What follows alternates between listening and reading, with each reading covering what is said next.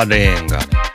バーレーンが始まりましたね、F1 がね。2024年の F1 シーズンが始まりまして、皆さんどうも、こんにちは。桐野都です。桐野都の F1 ログ、F1 ファンになる方法、第112回目をお送りします。今回も愛知県名古屋市にあります南ドスタジオから2024年3月3日日曜日午後収録でお送りします。というわけでね、今日は3月3日ひな祭りの午後ということで、バーレングランプリの決勝は日本時間3月3日の0時でしたかね、えー、夜中0時からでしたので、えー、現地時間では土曜日の決勝だったっていうね、ちょっと珍しいスケジュールになっていました。まあ、こんなね、ツイッターですかね。これはラルフさんから、えー、いただいてますね。えー、ハッシュタグ、シャープ F1 ログありがとうございます。F1 開幕しましたねっていうか、なんで土曜日決勝なの？バーレーンは毎回そうだったっけ？っていうね、ラルフさんありがとうございます。いやいや、毎回そうじゃないんだよね。今回特別だっていうことで、こちらはマストドンでハシームさんです。ありがとうございます。エピソード111回目聞き終えました。開幕戦と第2戦はラマダンの影響で土曜日が決勝ですよっていうことは注意ですね。というね、ハシームさんありがとうございます。まあ、このようにですね、まあ、X からマストドンからブルースカイからですね、いろいろなところからこの番組に対するつぶやきが飛び込んできますんで。ありがとうございます。で、ラマダンですよ、ラマダン。えっ、ー、とね、ラ、ラマダン、これ、発音がわかんないんですけどね、ラマ、ラマダン、ラマダン？ラマダン？ちょっとそういえば、あんまり英語でも意識したことなかったな。ラマダンは、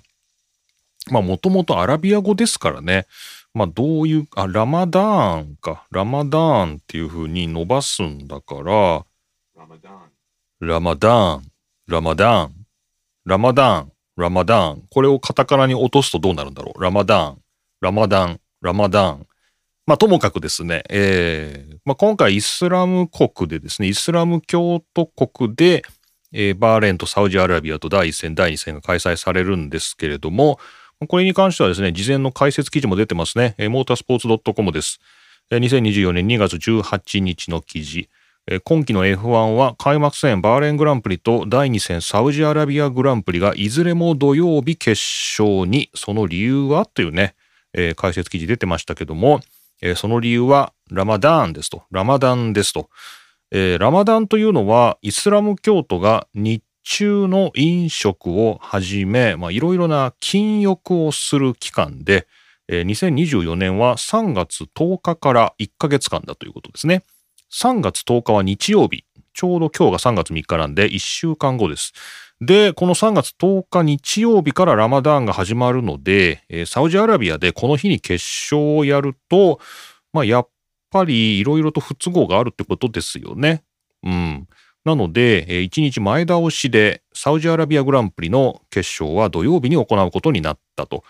で、そうすると、えー、レギュレーション上で、グランプリとグランプリの間は1週間以上空けなければいけないというルールがあるので、この影響で第1戦のこのバーレーングランプリですね。開幕戦は別に1日早くする必要はラマダン的にはないんですけど、第2戦の決勝が1日早くなったので、じゃあ1週間空けなきゃいけないので、バーレーングランプリも1日早くしましょうということで、まあ、土曜日が決勝ということで、まあ、前倒しになったってことですね。すごいですね。このラマダーンでね、この宗教的儀式でね、こう1日 F1 も前倒しにされるという、まあアラブ諸国のね、影響力と言ってもいいかもしれませんけどね。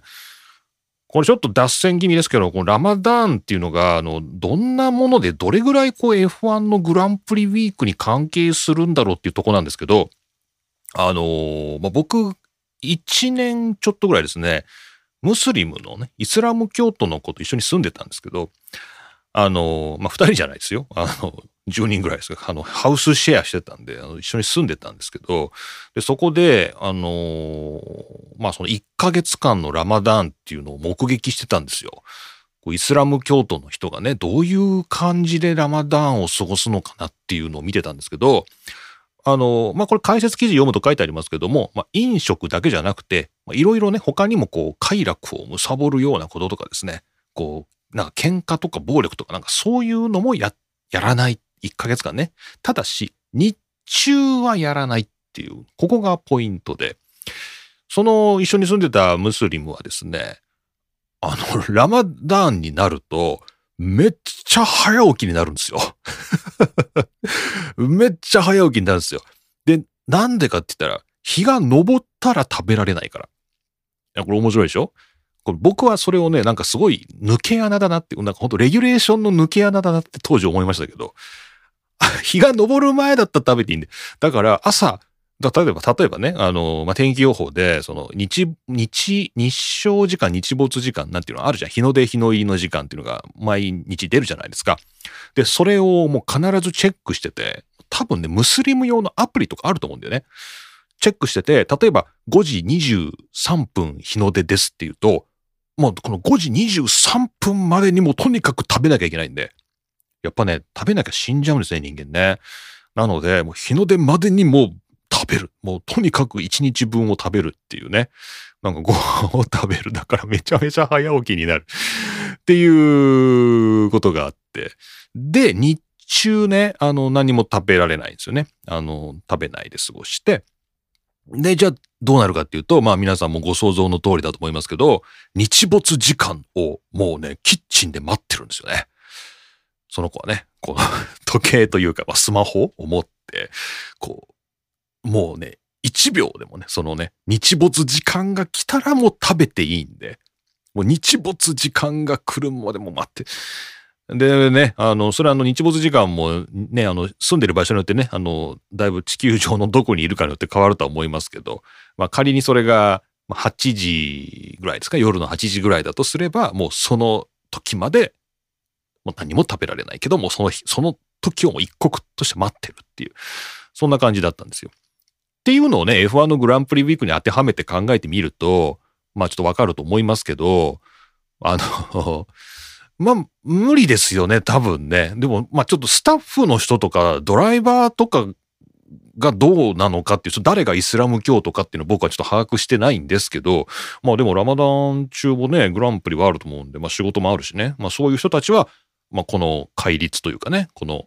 ムスリムのレギュレーションとうまく付き合うんだと思いますけど、多分お客さんですよね、あのゲスト。あの、その、まあバーレンにせよ、サウジアラビアにせよ、その高額なね、パドッククラブとか、パドックにすごい、こう、富豪なね、アラブの王様っていう、あの、そういうのがあの、日本のね、オタク界隈の言葉ありますけど、アラブの王族みたいな。なんかそういう人たちが来て、やっぱ飲み食いしてもらうっていうことが F1 的にはね、おもてなしとして大事なわけで、その人たちが何にも食べられないってなると、パドッククラブやってる意味もないし、ね、こう F1 がビジネスとかね、そういう場であるとすればね、全然商売にならないという、多分そっちが理由なんでしょうね。なのでね、グランプリはもしかしたらナイトレースなんで 日没後やってるんで、もしかしたらパドッククラブ夜だけは営業できるとか、なんかそういうことあるのかもしれないですけど、えー、まあ一般的にね、こうラマダンの時期っていうのにまあ被せないようにした方がいいよねっていう、まあそういう判断で、あのまあ日中もね、セッションありますからね。えー、まあ伸び、伸びないですね。あの、前倒しになったという、まあそういうことでした。はい。えー、というわけで、まあニュースとですね、まあ私、キリノの、あの、見聞きしてきたことを交えながらですね、ちょっと説明してみましたけれども、えー、ラルフさん、そういうことだそうですんで、はい。あの、他の皆さんも、まあなんで土曜日なのかなって思った人いるかもしれませんけど、まあそういうことです。はい。まあ、ただ、あの、残念ながらあれですよね。あの、日本時間でというかね、こうちょうど時差で、日本時間的には決勝が日曜日だったっていう、まあ感覚としては土曜日の深夜ですけど、まあ一応日曜日だったっていうことで、まあなんかそんなにね悪くないですよね。まあ0時くらいだったらちょっとね夜更かししてみようかなみたいな人、まあ、夜更かしというかまあ普通に起きてるよっていう人が多いかもしれないですけど、まあ、僕は寝てましたね。安定のね、安定の早寝でね、寝てましてね、あのー、今日3月3日日曜日なんですけど、まあ今日朝起きて、まあ、7時ぐらいに起きたんですかね、ちょっとゆっくり起きて、1時間ぐらい外走って、えー、帰ってきてから見たんで、まあ、8時、9時ぐらいですかね、9時ぐらいから見始めてみたいな感じで、まあ午前中にレース見ましたけどね。いやいや、まあじゃあちょっとレースの話とかはね、まあ後で話すのかなと思いますけど、まあ開幕いいですね。開幕戦っていうのはね、まあいろいろごたごたもありますけれどもね、まあ面白いなと思いましたが、はい。というわけで、えー、今年はですね、2024年シーズンは全24戦が予定されているという最長のシーズンということで、この番組ですね、F1 ファンになる方法、F1 ログもその最長のシーズンに付き合わざるを得ないということになりまして、今日から 今日から各週で、まあ、なるべくお送りできるようにちょっと頑張っていきたいなと思いますんで、皆さんはお便り等々でですね、えー、側面支援していただければと思います。よろしくお願いいたします。というわけで、桐野都の F1 ログ、F1 ファンになる方法第112回目、今回もよろしくお願いします。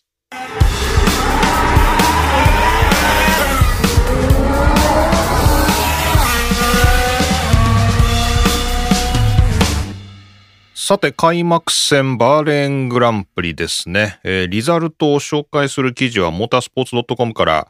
えー、今年も強いぞフェルスタッペン、2位ペレスに大差で優勝と。で、RB、これはレーシングブルーズという場合ですかね。えー、RB はチームオーダー不発で角田祐希14位というですね、F1 バーレーングランプリの決勝まとめ記事が出ております。3月3日の記事です。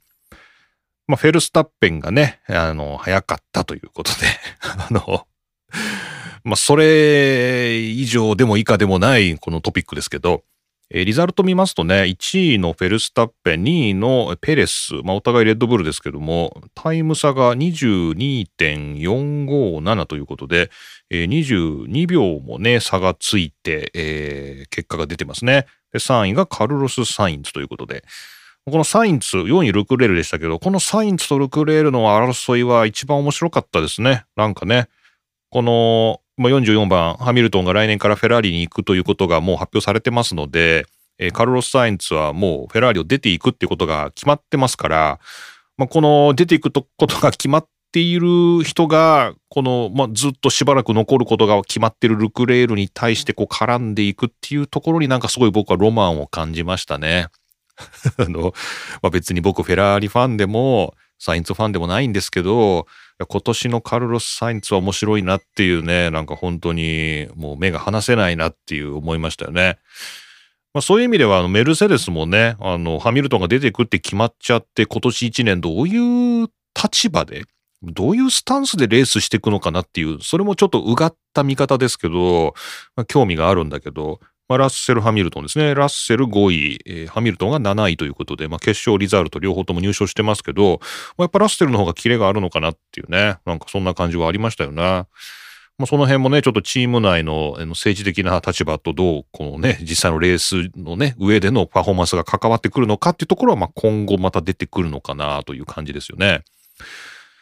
で、えっ、ー、と、このまあ表記にも入ってますけど、RB ですね、レーシングブルーズ。まあこちらがなんかね、冴えないレースをしてましたね。まあなんか僕みたいな素人に言われたくないっていうふうにね、思うと思うんですけど、本人たちは。なんか冴えない感じでしたね。これ大丈夫なのかなっていう。13位がダニエル・リカルドで、14位が角田祐希ということでした。というふうにね、これリザルトで残ってると、あ、リカルドの方が上だったんだなっていうことになるんですけど、まあ、レースをご覧になった方、あるいはですね、レース後のニュースでいろいろ見聞きした方はお分かりと思いますけども、まあ、これ順位の入れ替えがあったと。えー、いうことで、まあ、それをまた戻すんだか戻さないんだかみたいなね、なんかそんな話で、ちょっとレース後一悶着というか、えー、まあ、揉めてたというね、まあ、そんなこともありまして、まあ、ますます大丈夫なのかなっていう、ね、あの、思いましたけどね。えー、まあ、こんなね、本当に、あのー、わざわざポッドキャストで話す必要があるのかっていう情報を今僕話してますね。多分ね。こうただの素人の感想じゃんっていうね。そういうのを話してると思いますけど、あえてですね。あえて話してますんで。あえてね、本当に。もう今ないじゃないですか。こういう素人の感想を語り合える場所っていうのがないじゃないですか。もうなんか X なんかもトゲトゲしてるしさ。もうなんかね、もうみんな誰が敵なんだろうっていう感じでみんなトゲトゲしてるしね。もう本当にね、もうどこでつぶやくのかなみたいな感じですけど、まあ、すいません。自分のポッドキャストでつぶやいてしまいまして。まあ、皆様のそのあたりのことですね、あの、気軽に、あの、ソーシャルメディアでもね、あの、つぶやいていただいていると思います。ちょっとじゃあ、えっ、ー、と、最近はブルースカイとかマストドンですかね。で、いろいろちょっとつぶやいていただくこと多いので、ちょっとそっちからいくつかリスナーさんのコメント拾ってみたいと思います。えー、ハッシュタグ、シャープ F1 ログですね。こちらマストドンで、えー、滝さんですね。ありがとうございます。えー、フリーと予選全力を出し切れてなかった疑惑などなどいろいろありましたが、えー、44ですね。ハミルトン、次に期待したいという開幕戦でしたと、えー、まあ、後半夢うつつだったので、また明日の朝見直したいと思います。えー、チェッカー直後に寝ちゃったのですが、まあ、その後、3と22、えーと、リカルドと角田ですね、の間に遺恨の残りそうなことがあったようで、後で確認しなきゃなと思ってます。ということでね、たくさん、えー、ハッシュタグ F1 ログ付きでありがとうございました。いや、本当にね、何なんでしょうね、本当にね。ちょっとうんざりしますけどね、そういう揉め事っていうところでね。えー、そしてこちらはハシームさんですね。えー、マストドンでありがとうございます。えー、フィニッシュ後の角田の行為に大変ショックを受けている自分ですと。えー、しっかりした発信が彼からなければ、私はもう F1 で彼の姿は見たくない気持ちかなと、強みの、強めのコメントですいませんというですね、えー、ハシームさんありがとうございます。これはあれかな？フィニッシュ後の角田の行為っていうのは、あの、クールダウンラップですかね？えー、まあね、あの、フィニッシュした後に一周ね、回ってきますけど、まあその間に、まあクールダウンであるとかですね、あと、まあ、こうゴムのね、あの、タイヤのね、ゴム拾いながらちょっと重量をね、増しながら帰ってくるみたいな、そういう、まあ、クールダウンラップありますけれども、そこでちょっと角田が、まあなんですかね、あの、周りの、あの、ペースよりもだいぶ速いペースで、まあ、クールダウンラップを走ってね、途中でリカルトも抜いていくというですね、オーバーテイクしていくというような行為が、まあ、結構切り取られて、ソーシャルメディアでも出てたかなと思いますが、まあ、あれは非常に危ない、ね、危険なんじゃないかというね、そんなような声もたくさんあったと思いますし、えー、レース後のインタビューなのかな？でも、あの、ちょっとチームのやってることが何、何かわからないというね、よくわからないというね、そういう発言もしてましたので、まあ、そのあたりのことですかね。はい。えー、まあちょっとショック受けられた方も多いのかなと思いますけれども、まあ僕はなんかは、まあちょっとまあなんか二つの気持ちがなんかこう共存してましたね。なんか一つはやっぱこのハシムさんと同じで、がっかりみたいな。なんか成長しねえなこいつっていう、なんか、なんかね、こう、っていう気持ちと、でもやっぱそれがまあ50%ぐらいだとすると、あと50%ぐらいは、やっぱここは怒らなきゃいけないんだろうなっていうなんかね、ここは、本当に怒っ、まあ彼の場合本当に怒ってるんだと思うんだけど、怒ってなかったとしてもここは怒って見せることが必要なんだろうなっていうね。ただその怒りをまあどういう形で表現するべきなのかっていうとかちょっと難しいところありますけれど、まあそれが果たしてね、コース上で行われるべきだったのか、まあ、メディアに対して行われるべきだったのか、ね、本当はそれはチームの中でね、そのブリーフィングでやるべきだったのかとか、まあいろいろな考え方はありますけど、まあでもやっぱ怒るっていうことも一つのコミュニケーションとして必要なのかなっていうね、やっぱそのなんか半々っていう感じでした。皆さんはどうですかね？その辺のね、こう、僕は本当相反する気持ちがなんか同居してしまいましたけどね。まあそんなレーシングブルーズで。もう不安でしかないですね、もう。この先。ね。はい。ということでした。ありがとうございます。まあ、こんな感じで、あの、F1 ログ、あの、ハッシュタグつけて、あの、レース後の感想等つぶやいていただければね、あの、なるべくすぐ、あの、つぶやきを拾って、また、この配信でも拾っていこうかなと思いますので、皆さんよろしくお願いします。まあ、特に、あの、マストドン、ブルースカイですね。あの、そっちの方はずっと僕見てますので、まあ、たまに X も見に行くようにしてますけれども、あの、ぜひ新しいソーシャルメディアの方でも、こちらフォローしてください。ということで、まあ、バーレングランプリでした。まあ、他にもいろいろ見どころはあったと思います。えー、けれども、まあ、どこですかね。まあ、ウィリアムズ、個人的にはウィリアムズ好きなんですけど、ウィリアムズがなんか、なんかやばそうです。大丈夫なんですかね。あの 新しくステアリングにね、液晶モニターがついてね、なんかすごい、あの、操作系がすごい、あの、リフレッシュされたみたいなんですけど、まあ、それがちゃんと使えてないんじゃねないか疑惑とかですね。あと RP にも大丈夫なのかとか、もう本当にね、いろいろありますよね。あと小松さんがね、あのチームね、あの率いるようになったハースどうなるんだろうとかね、いろいろ気になるとこありますけど、まあそれはこの先まだ23戦ありますので、まあぼちぼち皆さんからのコメントも拾いつつ、まあ、一緒に考えていければなと思ってますんで、よろしくお願いします。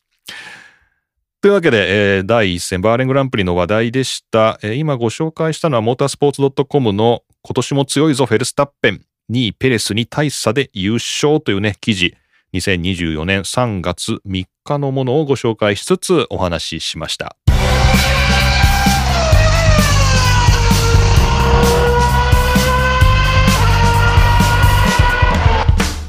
さて、二つ目の話題は、そのレッドブルですね。えー、レッドブル、えー、RB ではなくですね、レッドブルの方です。こちらのニュース、まあ、レース前から気にはなっていたかもしれませんが、クリスチャン・ホーナーの件ですね。オートスポーツウェブの2024年2月15日、あ、こんな前から報じられてたんですね。選択を迫られるレッドブル F1 代表、不適切行為の疑惑を乗り越えても権力闘争で劣勢にというですね。何やら、あの、怪しげなタイトルですけれども、えー、このクリスチャン・ホーナーっていうのもね、まあ、レッドブルを率いて、もう何年？ずっとですよね。もうずっとクリスチャン・ホーナー、もうほんと若い時からやってますけど、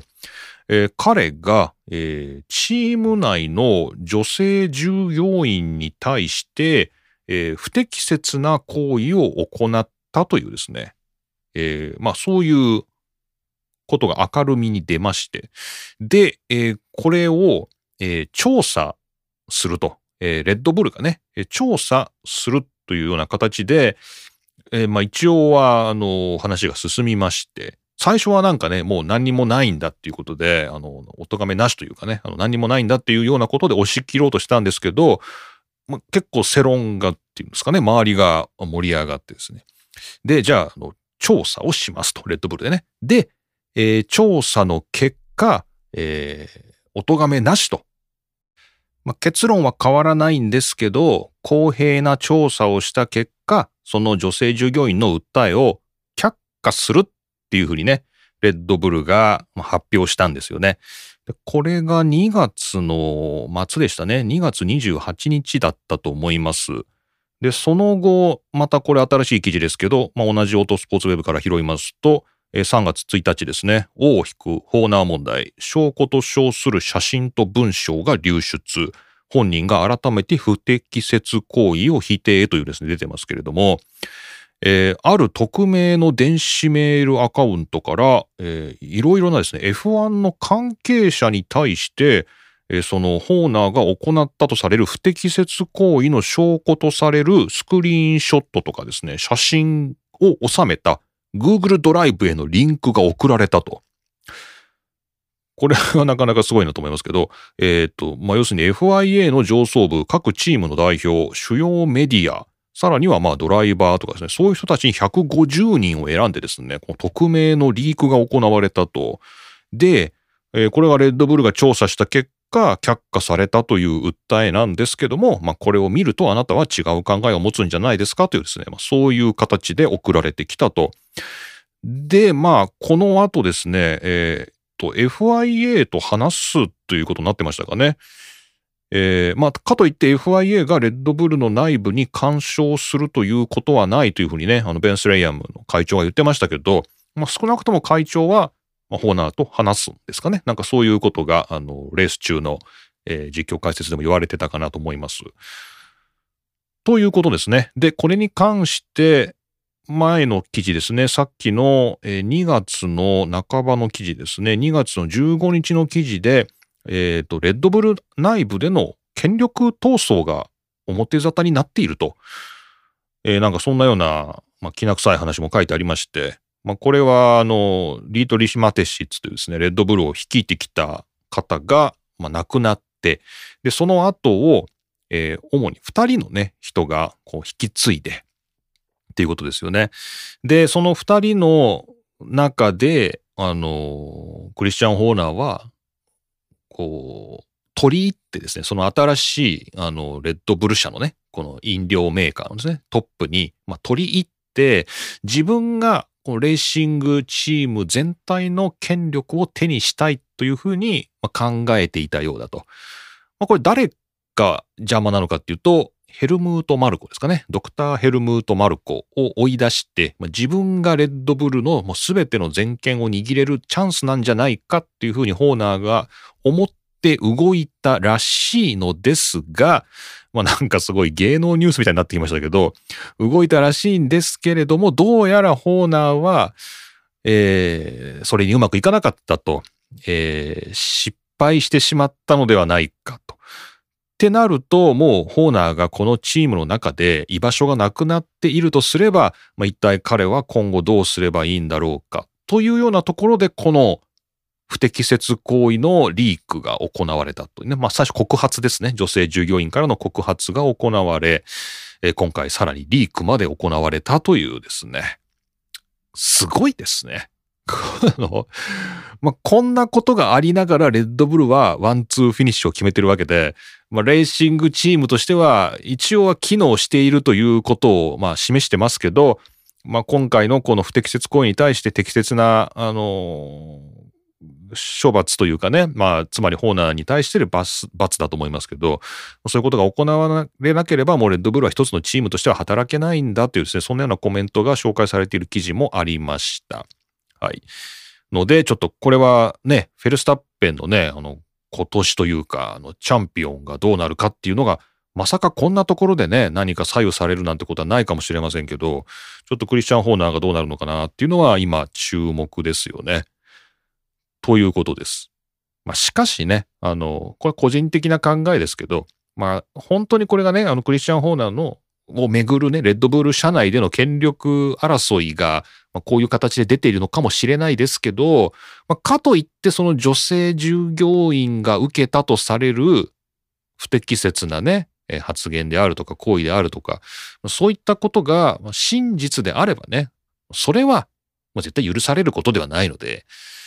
まあ、それがね、本当に捏造された、もう、あの、嘘だっていうんだったら全く話は別なんですけど、まあ、レッドブル社内がどうだこうだっていうのは、まあ、ともかくとして、まあ、ホーナーが何をやったのかっていうところは、まあ、ちゃんと明らかにする必要があるだろうなっていうふうにね、まあ、個人的には思いますけどね。はい。というわけでした。えー、こちらの記事をね、えー、ご紹介しつつお話ししました、オートスポーツウェブの、えー、選択を迫られるレッドブル F1 代表という2月15日の記事、そして3月1日、尾を引くホーナー問題、証拠と称する文章と写真が流出というね、この辺りからお話ししました。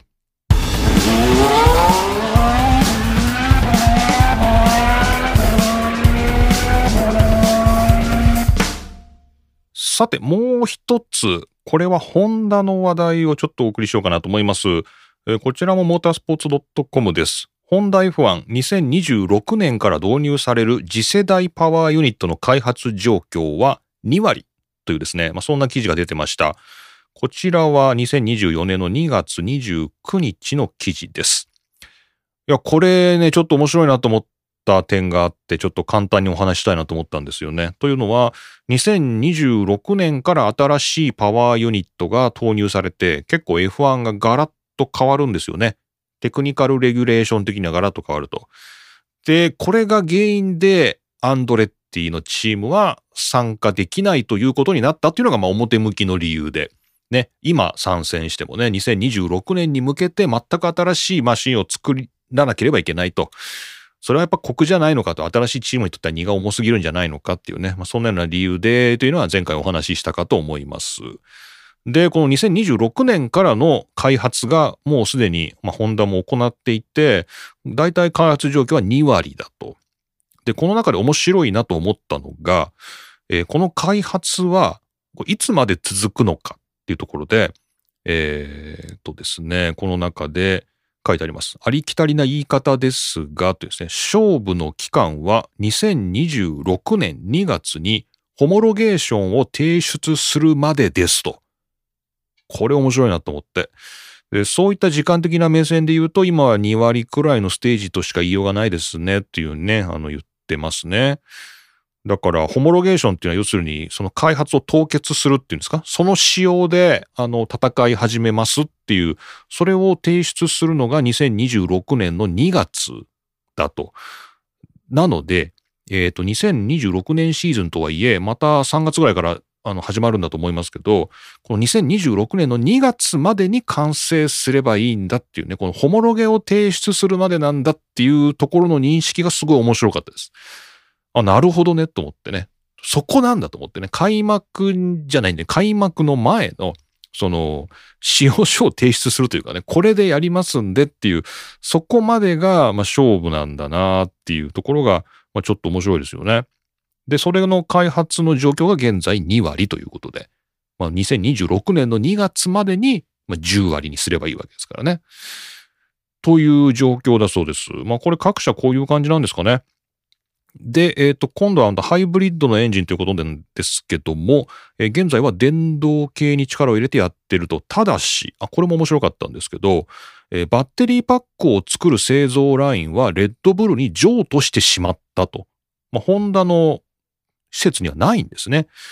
なので、あの、まあ、そこはレッドブルに譲渡してしまったので、えー、まあ、レッドブルパワートレインズですかね、ミルトン・キーンズに譲渡してしまったので、まあ、いろいろ電動系は仕様を変更するのに時間がかかるから、もう電動系からやってますと。で、ICE ですね、内燃機関、エンジンの方も、まあ、当然、まあ、始めてはいますけれども、まあ、電動系から頑張ってますというですね、まあ、そんなようなことになってて、まあまあ面白いですよね。こういう長期的にね、戦ってると。だから今のエンジン、パワーユニットのケアもしつつ、新しい2026年からのものもやってるということになるわけですよね。これ、でもさ、思ったんだけど、そのバッテリーあの、バッテリーの製造の拠点はレッドブルに譲渡しちゃってるんだから、ホンダは新しい施設が必要だってことですよね。そういうことですよね。で、その辺も後ろの方でちょっとカバーされてて、えー、2026年以降は、そのバッテリーですね、エナジーストア、バッテリーも日本の HRC さくらで開発、製造することになるので、ということで、ね、なかなか、あのー、規模が大きいなっていう感じがしますけどね。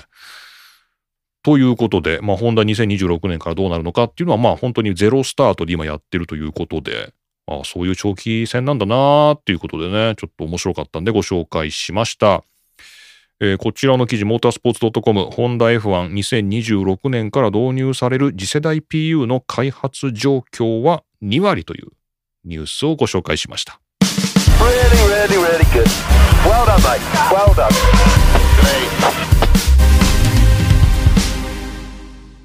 はい、お気に入りのジングルが終わりまして、ここからは皆さんからのお便り、メッセージをご紹介していこうと思います。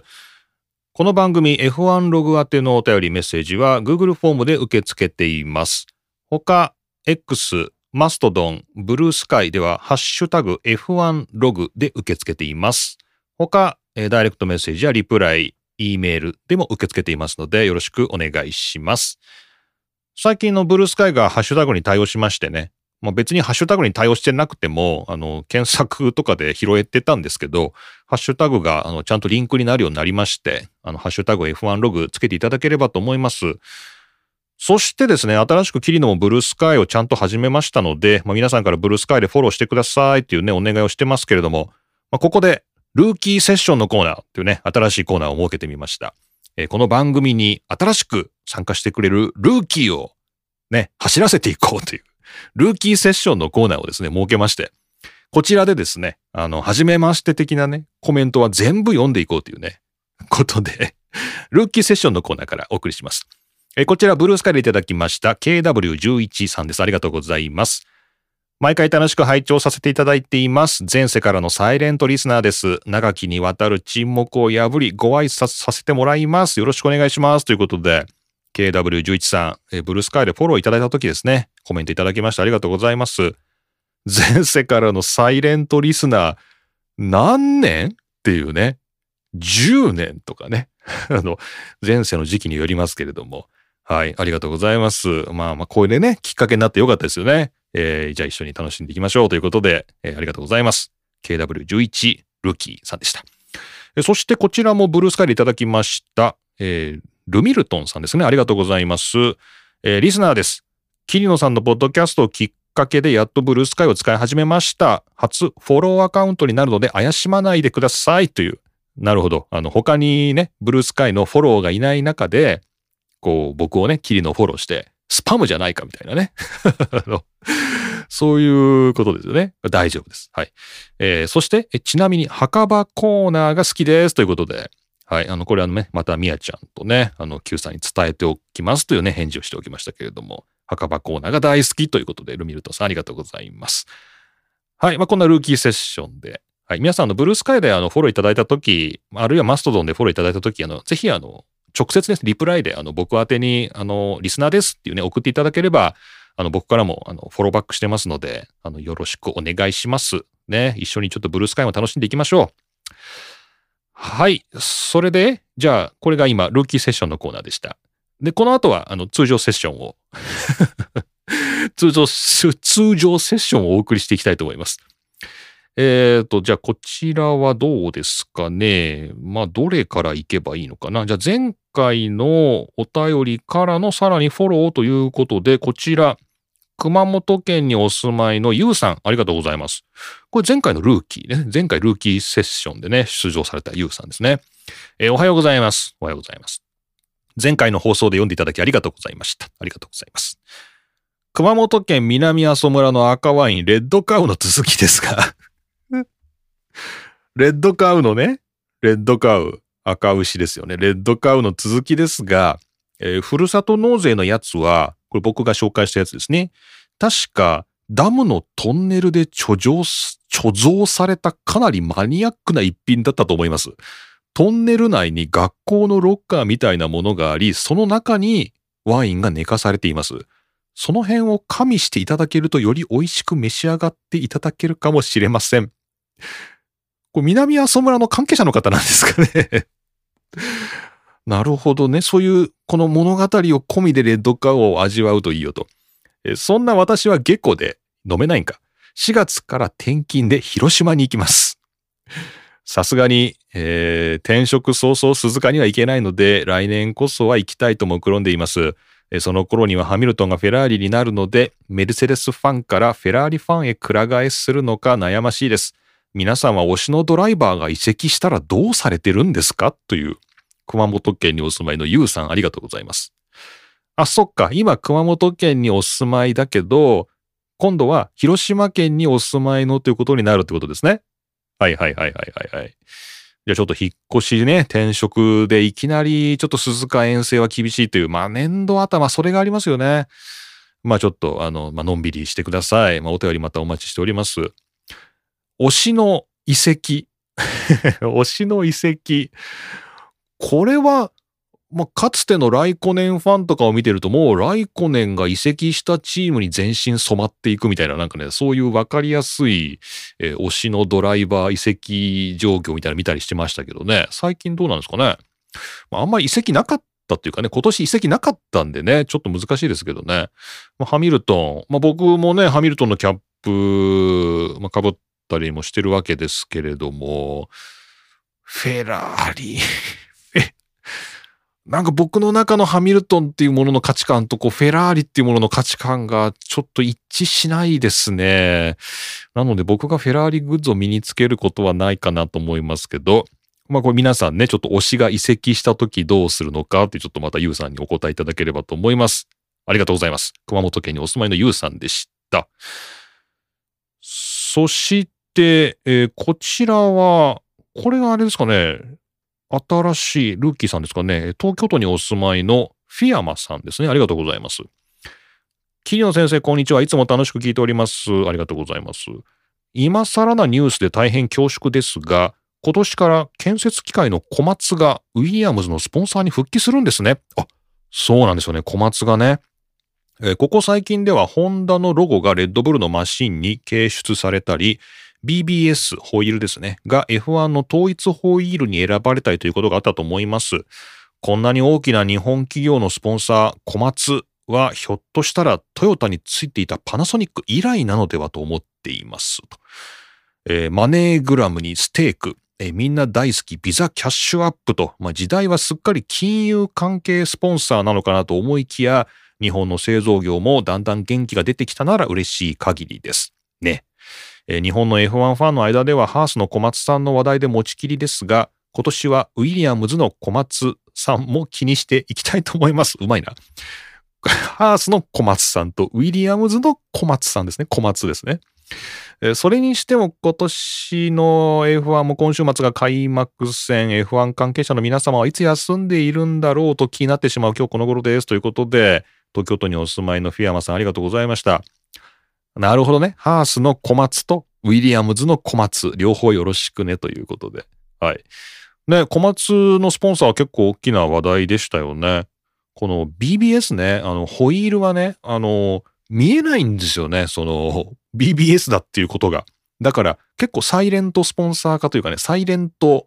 なんていうの、機材提供者みたいになっちゃってるのがかわいそうだなと思うんですけど、まあ、小松はね、ちゃんと出てますからね、ロゴがね。まあ、この辺またちょっとニュースあったら拾っていきたいなと思います。ありがとうございます。えー、そしてこちらは、えー、ブルースカイかな？いただきました。まさひこさんです。ありがとうございます。今年の F1 日本グランプリのオフィシャルイベントステージ、金曜日に今年もスティーブ・スミスが出ますね。出るんだ。F1 オンボードカメラ責任者、スティーブ・スミス金曜日に登場。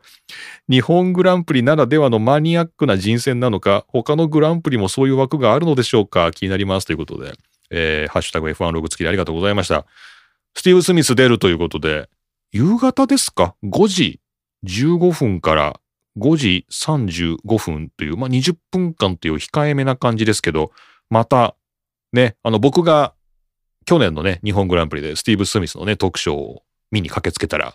声をかけていただいたリスナーの方が結構いましたけれども えー、そういうまたリスナーが集うイベントになるといいですよね。で、僕行けないんですよ、金曜日はね。金曜日行けないんですよ。もうね、年度頭の金曜日なんて行けるはずがないっていうね、大学業界、新入生オリエンテーションという感じですけれども、ちょっと皆さんからのこのスティーブ・スミスレポート待ってますんでね、またね。はい、日本グランプリの時にまたちょっと思い出しましょう、みんなでね。ありがとうございます。そんな感じで、えー、あとちょっとですね、あれですね、12ですね。今日が112回目なんで、カーナンバー12のお便りいただいてますので、ちょっとジングルで休憩してから12のお便りご紹介していきたいと思います。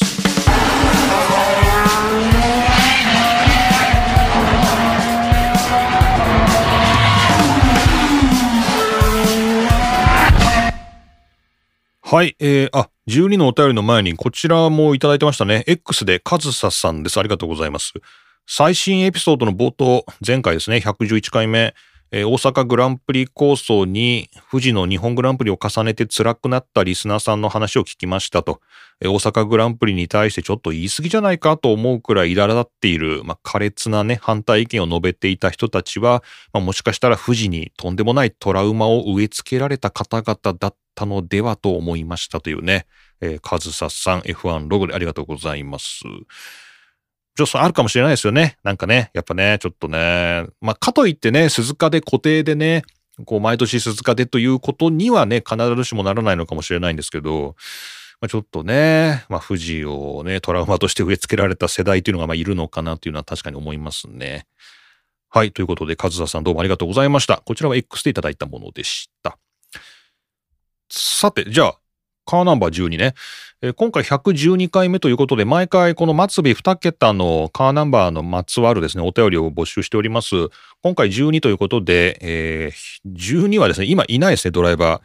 今いないんですけども、かつては、えー、っと、フェリペ・ナスルというですね、レバノン系ブラジル人、まあ、ブラジル、国籍ブラジルでしたね。ブラジル人ドライバーのフェリペ・ナスルが、え走っていたことがあるというですね、12番ですけど、まあ、今はいないんですよね。ということで、一体どういうお便りが来るのかなと思いましたが、まあ、お便り来ないんじゃないかと言ってましたけど、来ましたね。さすが F1 ログリスナーという感じですけどね。じゃあこちら愛知県のラルフさんです。ありがとうございます。キリノさんこんばんは、こんばんは。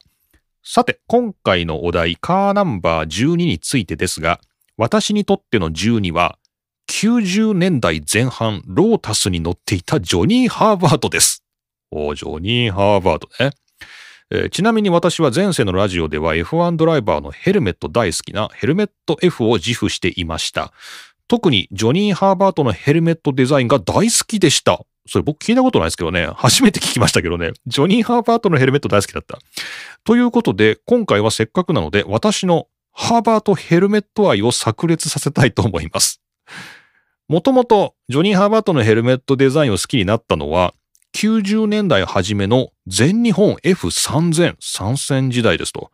初めてハーバートのヘルメットデザインを見てめっちゃかっこいいと惚れ惚れ。さらにロータスから F1 参戦したタイミングで元々のデザインに黒い縁取りのラインが入ってかっこよさがさらにマシマシ状態。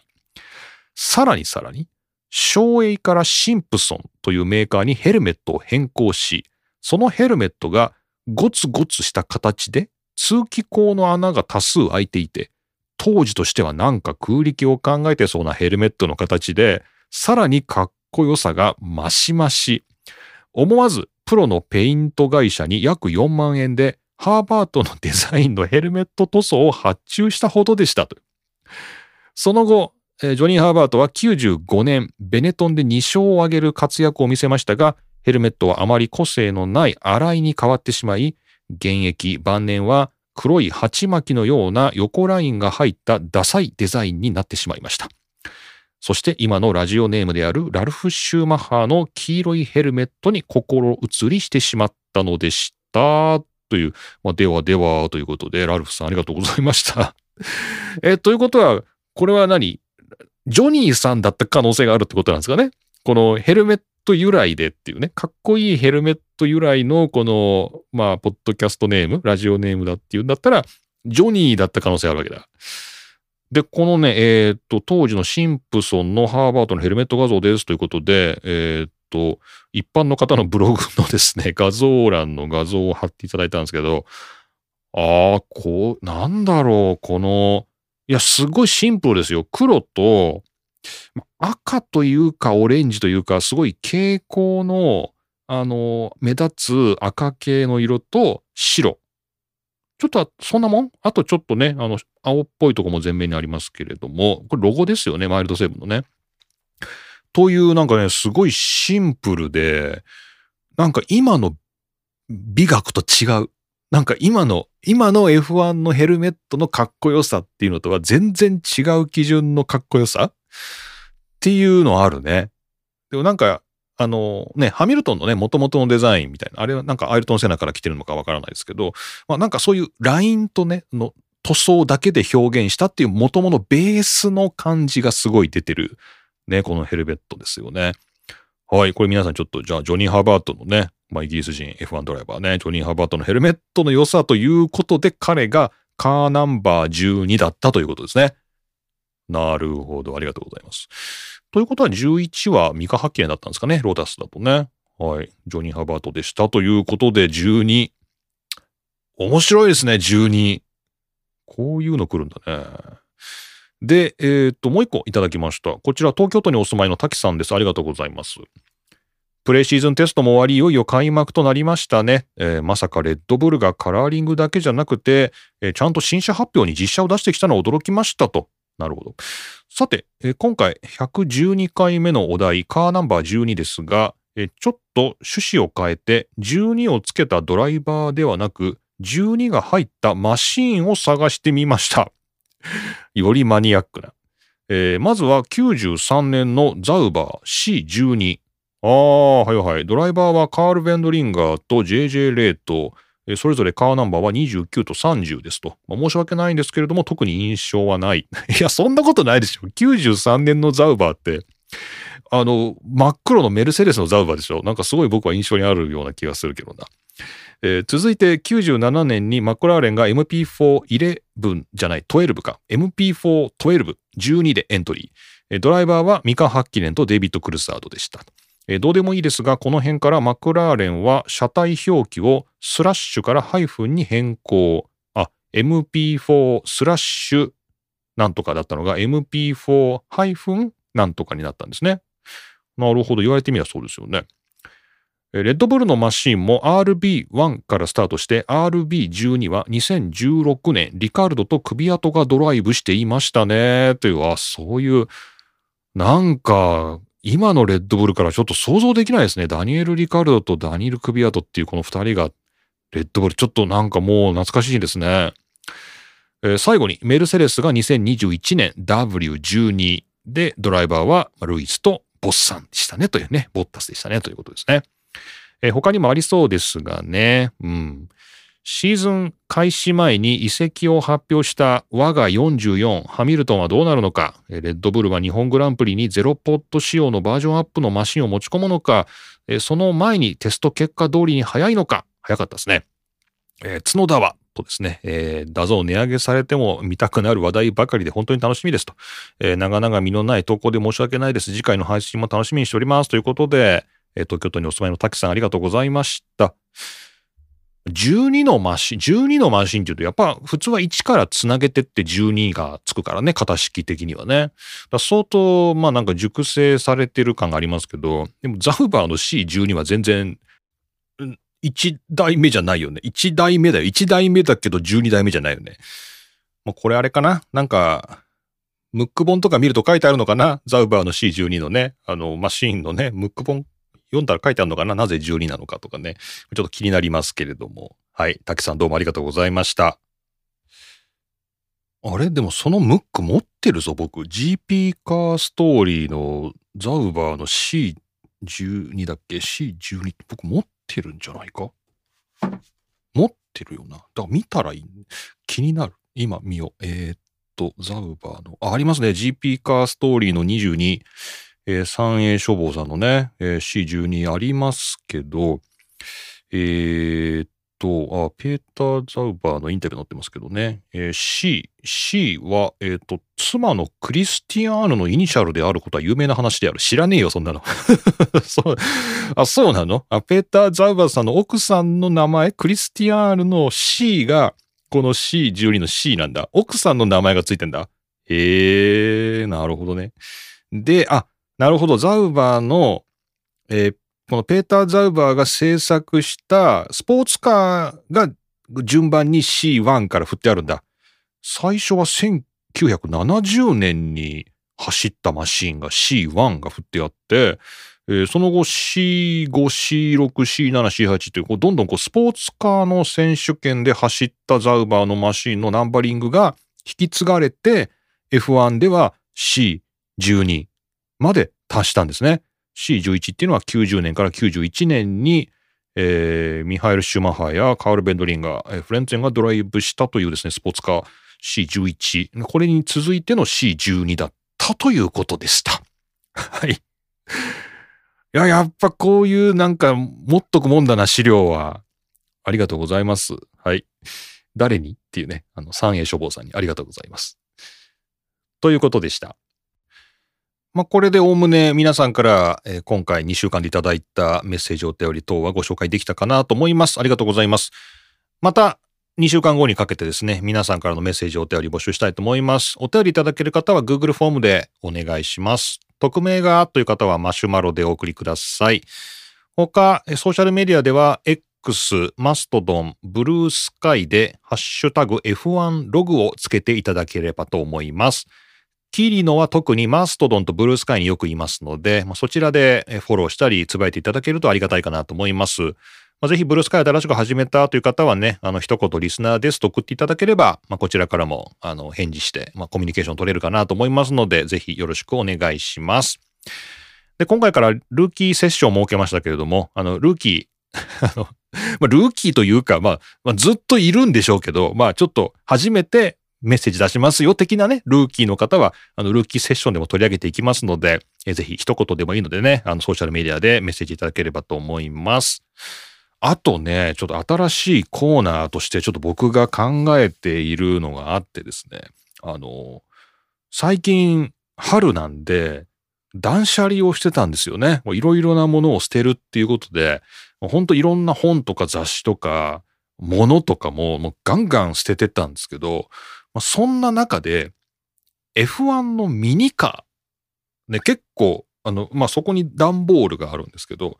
あの、まあ、大小を取り混ぜて、で、あとね、あの、いろいろ昔リスナーさんからもらったプレゼントとか、そういうのも込みで、すごい大小いろいろなミニカーがあるんですよ、F1 の。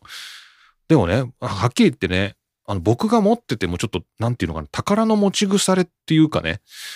あんまり大事にしてないんですよ、僕。僕あんまコレクション気質がなくて、こう、昔からそうなんですけど、物を集めるとかそういうことができないんですよ。だから結構手放しちゃうというか、まあそもそも集めないっていう、なんか僕はそういうたちで、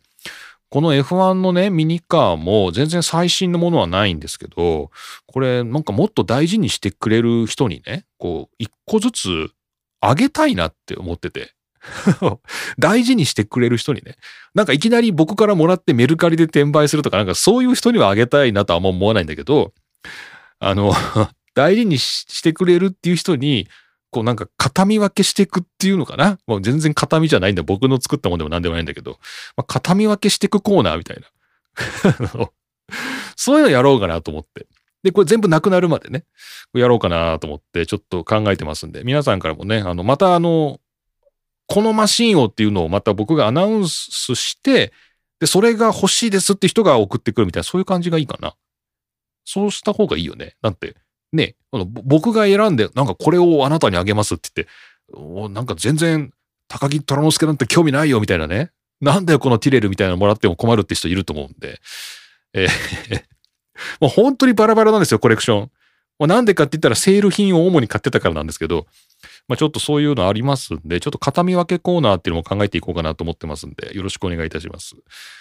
はい、えー、ということでした。また皆さんからのメッセージ、お便りお待ちしております。よろしくお願いします。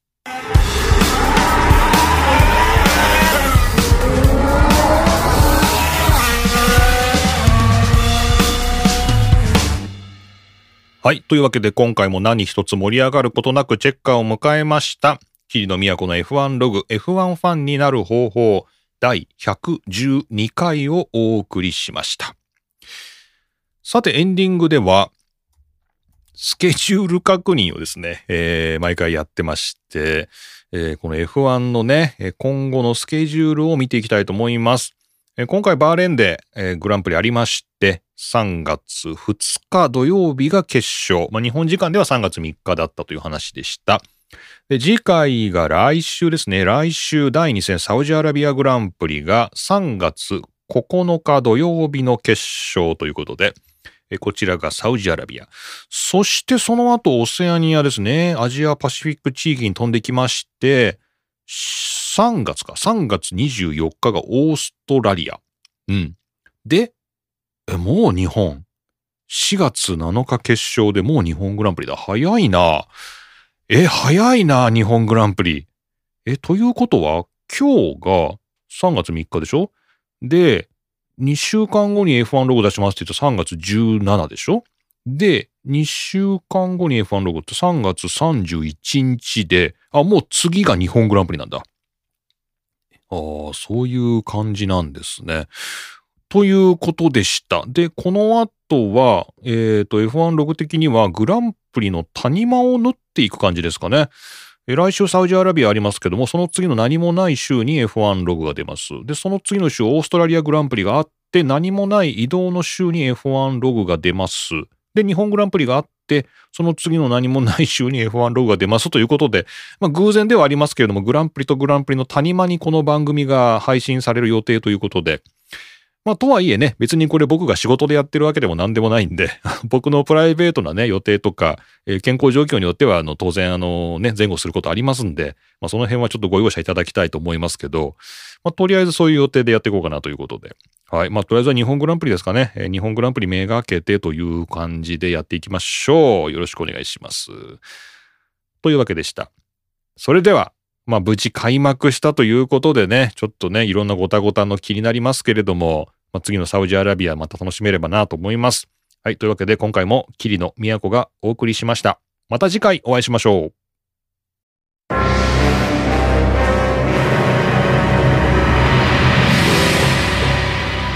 93、93始まりましたよ、はい、2024年が始まりました。いやいやもう3月ですわ。まあもう3月なんですけど、うん、F1 のね、シーズンが始まりましたよ。まあなんかみやちゃんが盛り上がってるからさ、まあ、F1 のシーズンがっていうよりは、はい、うん、あれでしょ？スキャンダル的な。いやいや。下世話な方が始まったっていうことでしょ？そのね。いやいや。まあ。いや墓場でも盛り上がってますよ。ゴシップ的なねところも。やっぱ早速出てるのはクリスチャン・ホーナーですからね。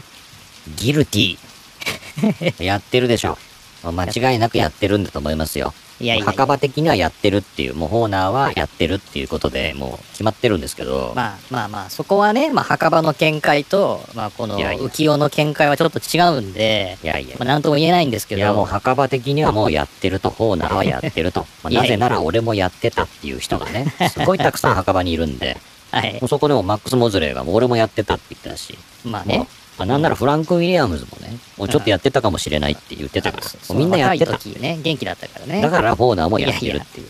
それとこれとは関係ないんですけどね、みんながやってるから、まあ、ホーナーもやってるとか、そういう話じゃないんで、ちょっとその理屈はおかしいかなと思いますけど。ギルティ、ギルティ、やってるやってる。いや、いや、わかんないですから、そこはね。ホーナーの顔見たらもうやってそうじゃん。やってるって。飲み屋か。季節の塊みたいな人のやってるに決まってんじゃん。そんなの、バスエロ飲み屋で、おっさんたちが会話してるみたいな会話しないでください、ここで。ギルティー。